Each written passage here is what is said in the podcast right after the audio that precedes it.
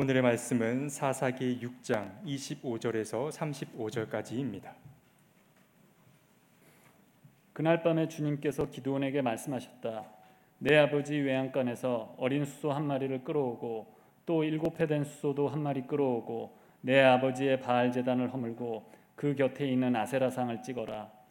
그런 다음에 이산성 꼭대기에서 규례에 따라 주 너의 하나님께 제단을 쌓고 그 둘째 수소를 잡고 찍어낸 아세라 목상으로 불을 살라 번제를 드려라.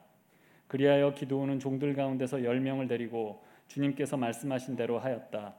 그러나 그의 아버지 집안 사람들과 성읍 사람들을 두려워하여 감히 그 일을 낮에 하지 못하고 밤에야 하였다. 다음 날 아침 일찍 성읍 사람들이 일어나 보니 바알 제단이 헐려 있고 곁에 서 있던 아세라 상은 찍혀 있었으며 새로 만든 제단 위에는 둘째 수소가 번제로 타오르고 있는 것이 아닌가. 누가 이런 일을 하, 이런 짓을 하였느냐 하고 그들은 서로 물어보았다. 그들이 캐묻고 조사하다가 요아스의 아들 기드온이 이 일을 저질렀다는 것을 알았다. 그래서 성읍 사람들은 요아스에게 말하였다.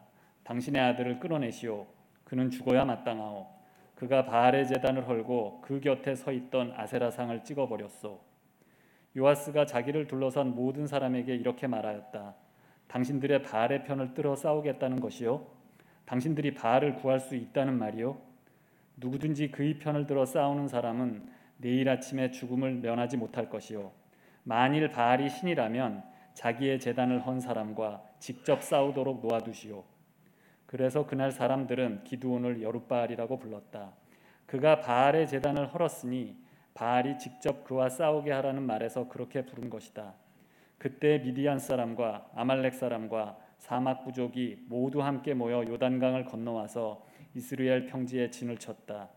주님의 영이 기드온을 사로잡으니 기드온은 나팔을 불어 아비에셀 족을 모아 자기를 따르게 하고 전령들을 온 문하세 지파에 보내어 그들도 자기를 따르게 하였으며 아셀 지파와 스불론 지파와 납달리 지파에도 전령을 보내니 그들도 그와 합세하려고 올라왔다. 이는 하나님의 말씀입니다. 주님의 은혜와 평강이 여러분에게 임하시기를 간절히 기원합니다. 비 피해 없으셨는지요? 네? 있으셨어요? 어, 한주 내내 이렇게 안부 인사를 나눴었습니다. 어, 혹시 비 피해가 있으신 분 있으시다면은 예, 주님께서 위로하시고 또 앞으로 나갈 길을 열어 주시리라 믿습니다. 내일은 광복절입니다. 우리의 선조들이 일제 강점의 어둠을 몰아낸 지 벌써 77회가 흘렀습니다. 광복 문자 그대로 빛광 회복할 복자입니다. 그 두 한자를 가만히 들여다보면서 저는 조심스럽게 질문하지 않을 수 없었습니다. 과연 우리는 진정 빛을 회복하며 그 가운데 살고 있는가? 대한민국은 유사 이래로 가장 풍요로운 시절을 보내고 있습니다. 전 세계에서 손꼽히는 경제 강국이 되었고요. 아마 세계에서 우리보다 더 잘 사는 나라를 꼽으라면 몇 되지 않을 것 같습니다. 근 3, 40년 만에 비약적인 발전을 했지요. 어, 복고풍의 드라마들이 유행하는데요. 80년대를 배경으로 하는 드라마를 보면서 요즘 청소년들은 이렇게 질문합니다. 저 때 진짜 저렇게 살았어요? 이렇게 묻습니다. 다른 나라 아니냐고요. 이 세월을 온몸으로 살아내신 어르신들이 참 존경스럽고 또 이 변화와 발전이 참 감개무량하실 것 같다라는 생각이 듭니다. 그런데 지난 한 주간 기록적인 폭우가 드러낸 우리 사회의 실상은 속상하기 그지없었습니다. 2022년 대한민국 서울에서 이런 식으로 사람이 다치고 이런 식으로 사람이 죽는다? 너무 가슴이 아팠습니다. 어쩌면 우리는 이런 모순, 한쪽으로는 너무나도 풍요롭지만 또 한쪽으로는 그렇게 사람이 죽을 수밖에 없는 이 극과 극의 모순을 잘 알고 있기 때문에 이 놀라운 풍요 속에서도 여전히 불만족스럽고 여전히 짜증이 가득하고 또 한탄과 증오를 쏟아내며 서로에게 스트레스를 주고받는 것은 아닐까라는 생각을 해 보게 되었습니다. 우리나라는 전 세계적으로도 정치, 경제, 사회 갈등 지수가 상위권, 예. 1등하는 거 좋아하죠 우리 최상위권이라고 합니다. 특별히 빈부 격차, 성별 갈등, 세대 갈등은 최고를 자랑하고 있습니다.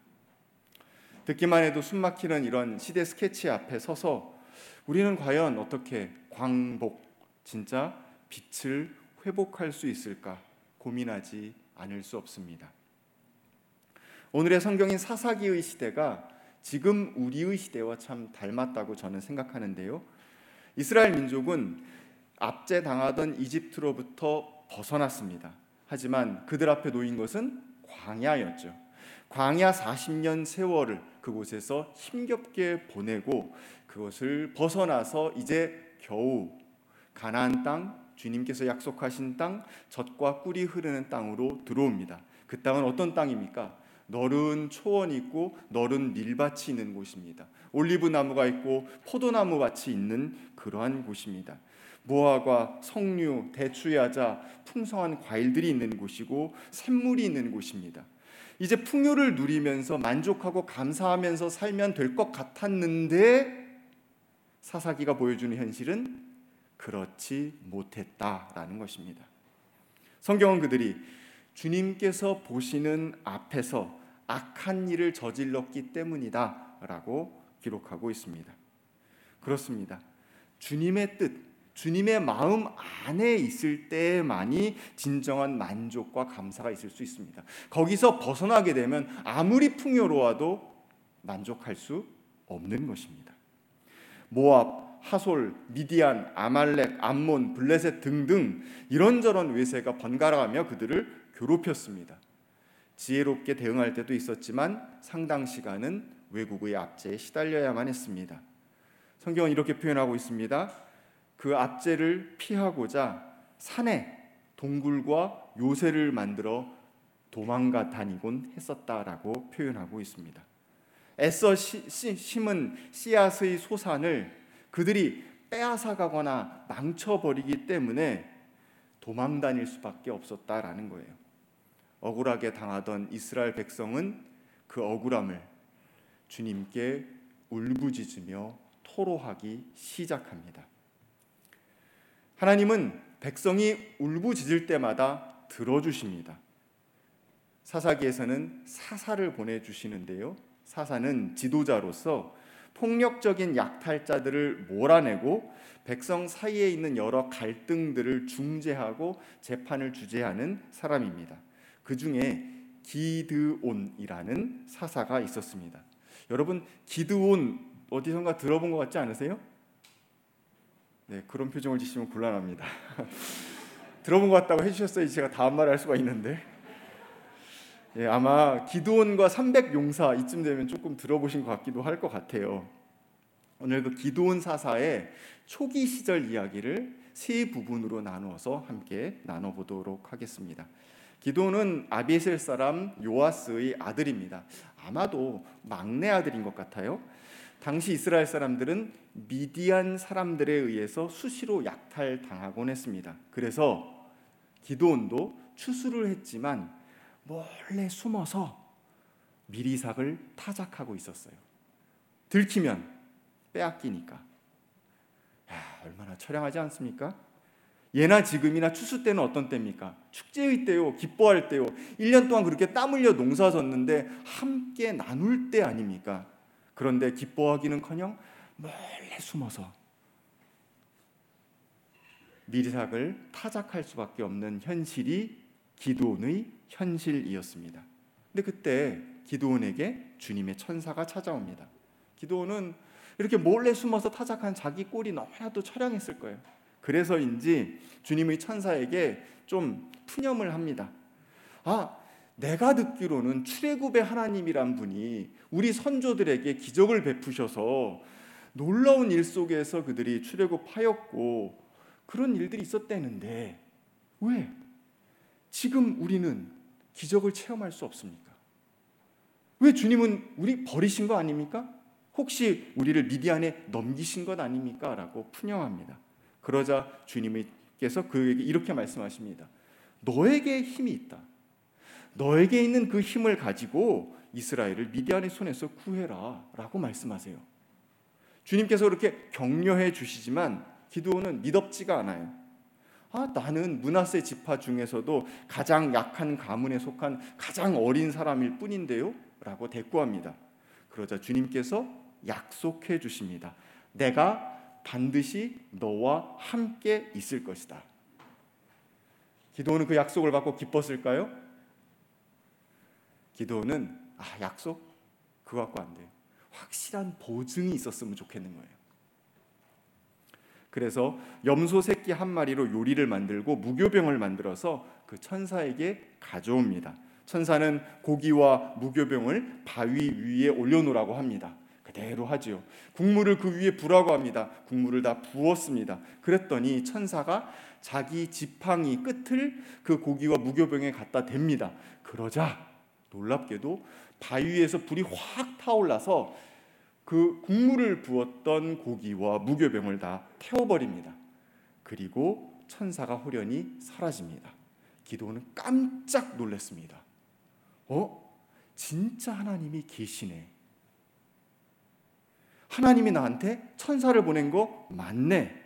떨면서 주님을 배웠음을 고백하고 주님의 재단을 쌓아서 그곳을 여호와 샬롬이라고 부릅니다. 저는 여기까지가 기도원 사사 인생의 첫 번째 단락이라고 생각합니다. 앞서서 아 조상들의 하나님이 출애굽한 우리 어 우리 조상들한테 뭔가 이적을 베푸셨다는 거 나도 알고 있는데요라고 따지는 걸 봐서는 그는 여호와 하나님의 존재는 알고 있었어요. 머리로는 들어서 귀로 들어서 알고 있었습니다. 하지만 다른 이스라엘 사람들처럼 가나안 이민족이 두려워서 또 그 지방의 세태를 따르는 것이 풍요로울 것 같아서 그곳에 그냥 동화되어서 그 우상의 얽매인 삶을 계속 살아가고 있었던 거예요. 그냥 원망하고 불평하면서 살고 있었던 겁니다. 그랬던 기도원에게 하나님께서 천사를 보내셨고 소명을 불러 일으킵니다. 불을 확 태우셔서 어디서 좀 뭔가 본 것 같지 않으세요? 광야에서 모세를 부를 때 떨기나무가 불이 타는 것을 보고 모세가 가까이 가죠. 신을 벗으라고 하였고 그곳에서 주님께서 80세의 모세를 불러서 소명의 사람으로 세우지 않습니까? 아주 비슷합니다. 바위에 불을 일으켜서 기도원을 불러 세운 겁니다. 하나님의 불꽃이 이제 기도원의 가슴에 전달된 것입니다. 물론 기도원 역시 모세처럼 변명합니다. 저는 약한 사람입니다. 저는 작은 사람입니다. 감당할 수 없습니다라고 합니다. 하지만 여러분 아시다시피 하나님은 강한 사람을 사용하는 분이 아니시잖아요. 그냥 믿음이 있고 정성 어린 헌신을 하는 자를 사용하시는 분이시죠. 어쨌든 그는 떨면서 주님의 천사를 배웠음을 시인했고 주님께 재단을 쌓았지 않습니까? 주님께서 주시는 불꽃이 기도원의 마음의 중심에 희미했던 하나님의 형상을 또렷하게 살린 사건이 된 것입니다. 그것은 기도원에게 있어서 믿음의 첫 걸음을 떼는 사건이 되었습니다. 하지만 여러분 아시다시피 믿음의 첫 걸음을 뗐다고 해서 두려움이 없어지거나 갑자기 위대한 성인이 되지는 않습니다. 그는 여전히 두려웠어요. 주님을 만나 뵙고 약속을 듣고 기적을 보고 참 좋았지만 그렇다고 해서 대놓고 바깥에 나가서 하나님의 일을 하기에는 여전히 마음 가운데 두려움이 훨씬 더 컸습니다. 그런 그에게 그날 밤 주님께서 찾아오십니다. 그리고 명을 내리시는데 어린 수소 한 마리와 일곱 해 된 수소 한 마리를 끌어다가 아버지 집에 바알 재단이 있었던 것 같아요. 그 재단을 허물어 버리고 그 옆에 세워져 있는 아세라 목상을 찍어 버려서 산 꼭대기로 올라간 다음에 하나님의 재단을 새로 쌓고 찍어낸 아세라 목상을 땔감 삼아서 하나님께 번제를 올리라고 명하십니다. 아니 바알 재단을 허물라고요? 그 뒷감당을 어떻게 하려고요? 아버지 집안 사람들의 얼굴 한 사람 한 사람 떠올랐을 겁니다. 네가 그랬어? 네가 그랬어? 네가 그랬다고? 성읍 사람들 얼굴이 하나하나 떠올랐을 거예요. 두려움 가운데 성경은 이렇게 표현하고 있습니다. 감히 그 일을 낮에 하지 못하고 밤에야 했다. 저는 이것을 부정적으로 생각하지 않습니다. 너무너무나도 긍정적으로 생각합니다. 한 인물이 세워져 가는 과정이 너무나도 멋지게 표현되어 있다고 생각합니다. 앞서 지팡이 끝을 대서 불이 바위에서 타오르는 것을 보고 주님의 천사를 만나고 주님의 믿음의 씨앗이 그의 가슴 가운데 채워졌지만 우리 잘 알고 있지만 그거는 그냥 개인적인 일로 끝나는 경우가 너무나도 많아요. 우리도 다 경험해서 알고 있어요. 어떤 학자들은 하나님께서 천사를 보내서 그렇게 이적을 베푸셨는데도 아직도 믿지 못하고 있는 기도원에 대해서 평가절하하기도 합니다. 하지만 가만히 생각해 보면 우리 모두 비슷하지 않습니까? 사실 지팡이를 대서 불꽃을 일으킨 기적보다 더 놀라운 기적들을 우리는 살면서 많이 많이 체험했습니다.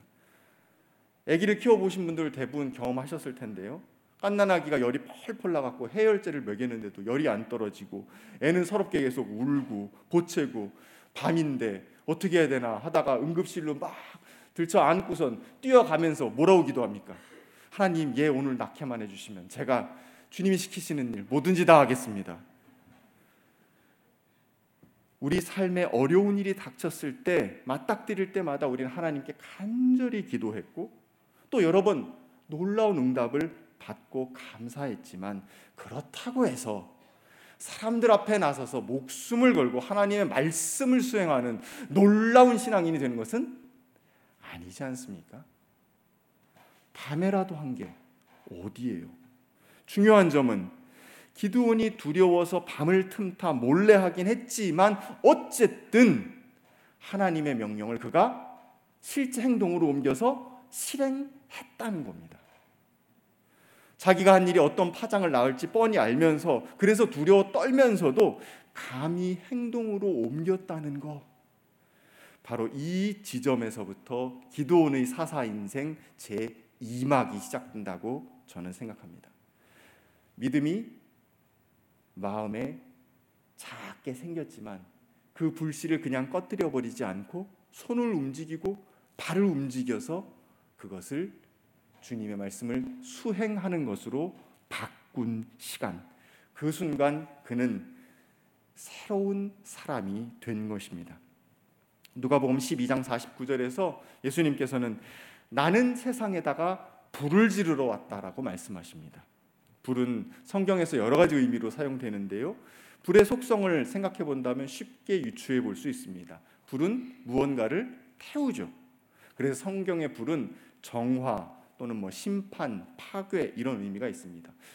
주님께서 뭐라고 하셨습니까? 쭉정이를 태워버리겠다. 열매 맺지 못한 나무를 태워버리겠다. 이런 표현들 하시잖아요. 우린 내면의 악한 마음을 태워버리고 돌이키게끔 하시는 일, 이런 것들이 불이 하는 일입니다. 이런 불은 태울 뿐만이 아니라 없앨 뿐만이 아니라 또 어떤 것도 합니까? 환하게 밝히고 따뜻하게 만들기도 하죠. 그래서 불은 또 하나님의 현존을 나타내기도 합니다.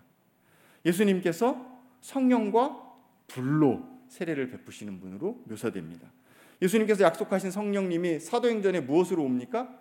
불의 혀 같은 것으로 임하였다라고 이야기합니다. 하나님의 말씀도 예언서에서 불의 형상으로 나타납니다. 불은 어둡고 차가운 세상에서 빛과 온기를 내는 것으로 하나님의 현존을 상징합니다.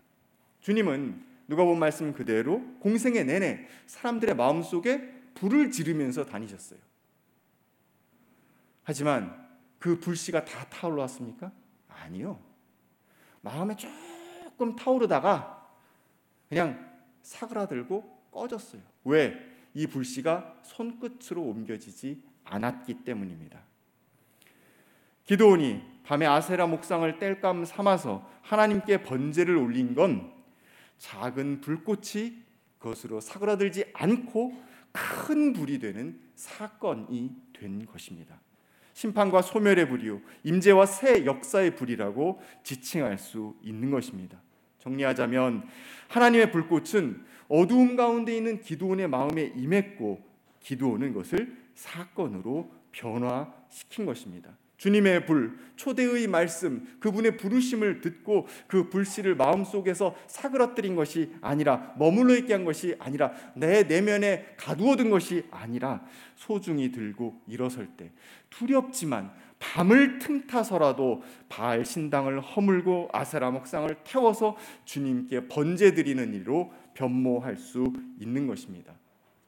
여러분 이 시대에 필요한 사람은 어떤 사람입니까?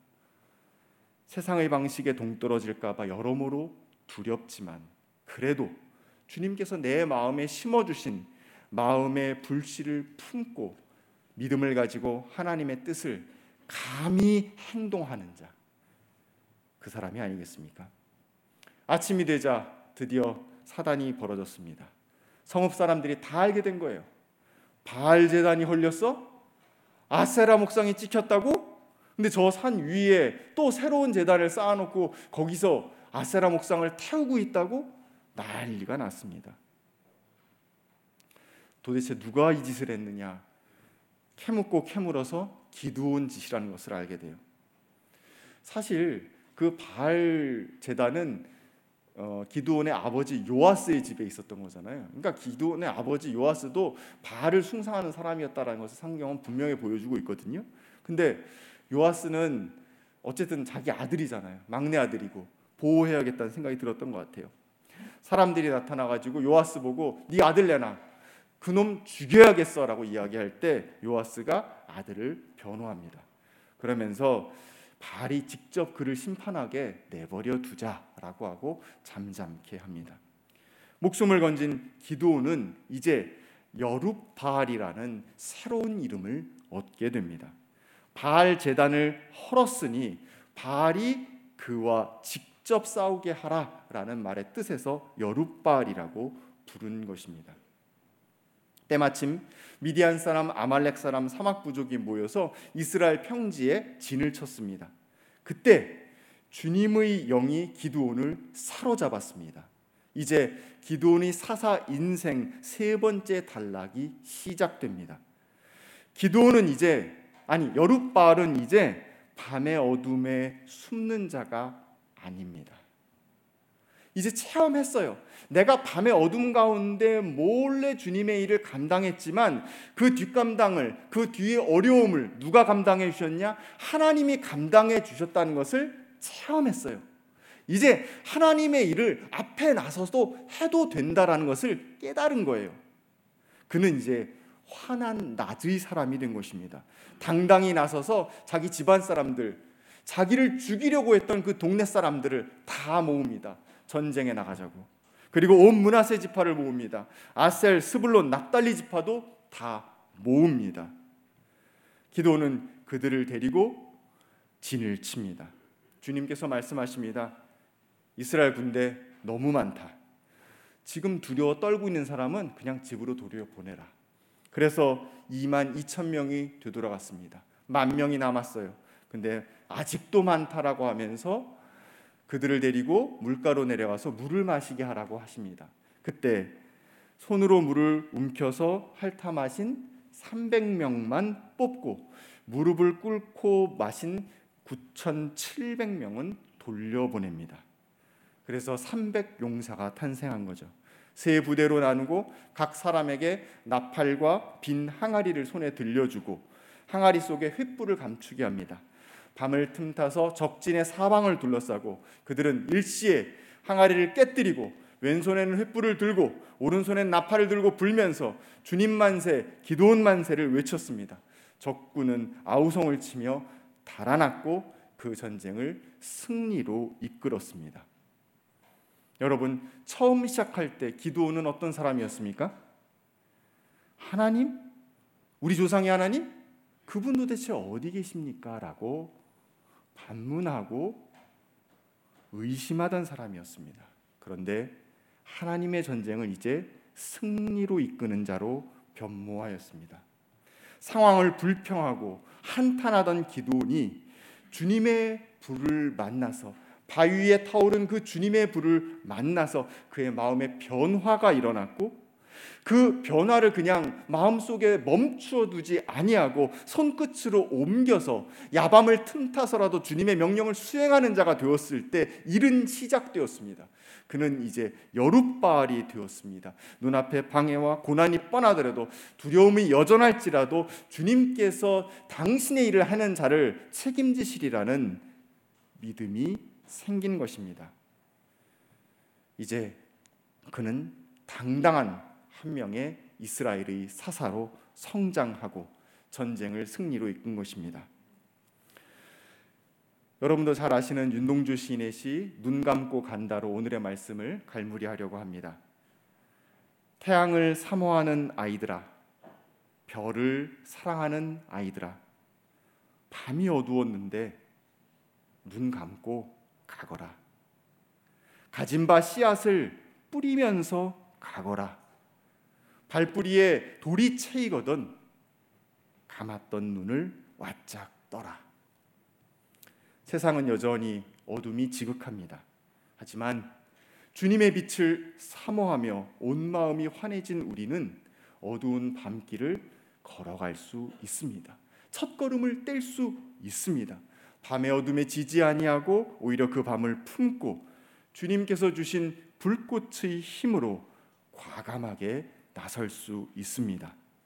주님이 주신 불은 우리 안에서 사그라드는 유약한 불씨가 아닙니다.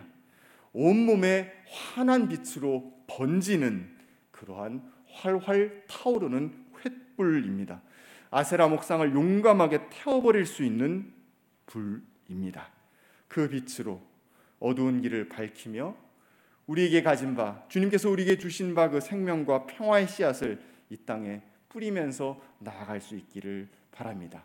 바로 이 일을 위해 주님께서 여러분과 저를 초대하셨습니다. 함께 거듭의 기도 드리겠습니다. 사랑의 하나님, 시대를 불평하던 기도원이 주님의 불꽃을 받고 변화하는 모습을 살펴보았습니다. 그는 주님을 향한 믿음을 회복하고 두렵지만 용감하게 주님의 말씀을 행동으로 옮기는 여룹 바알이 되었습니다. 그리고 마침내 민족을 위하여 300명의 용사를 이끌고 나서 승전하였습니다. 주님, 우리도 예수님께서 붙여주신 불꽃으로 우리의 믿음을 굳건히 하고 이 땅의 아세라 목상을 태우고 어두운 세상을 환히 밝히도록 인도해 주십시오. 예수님의 이름으로 기도합니다. 아멘.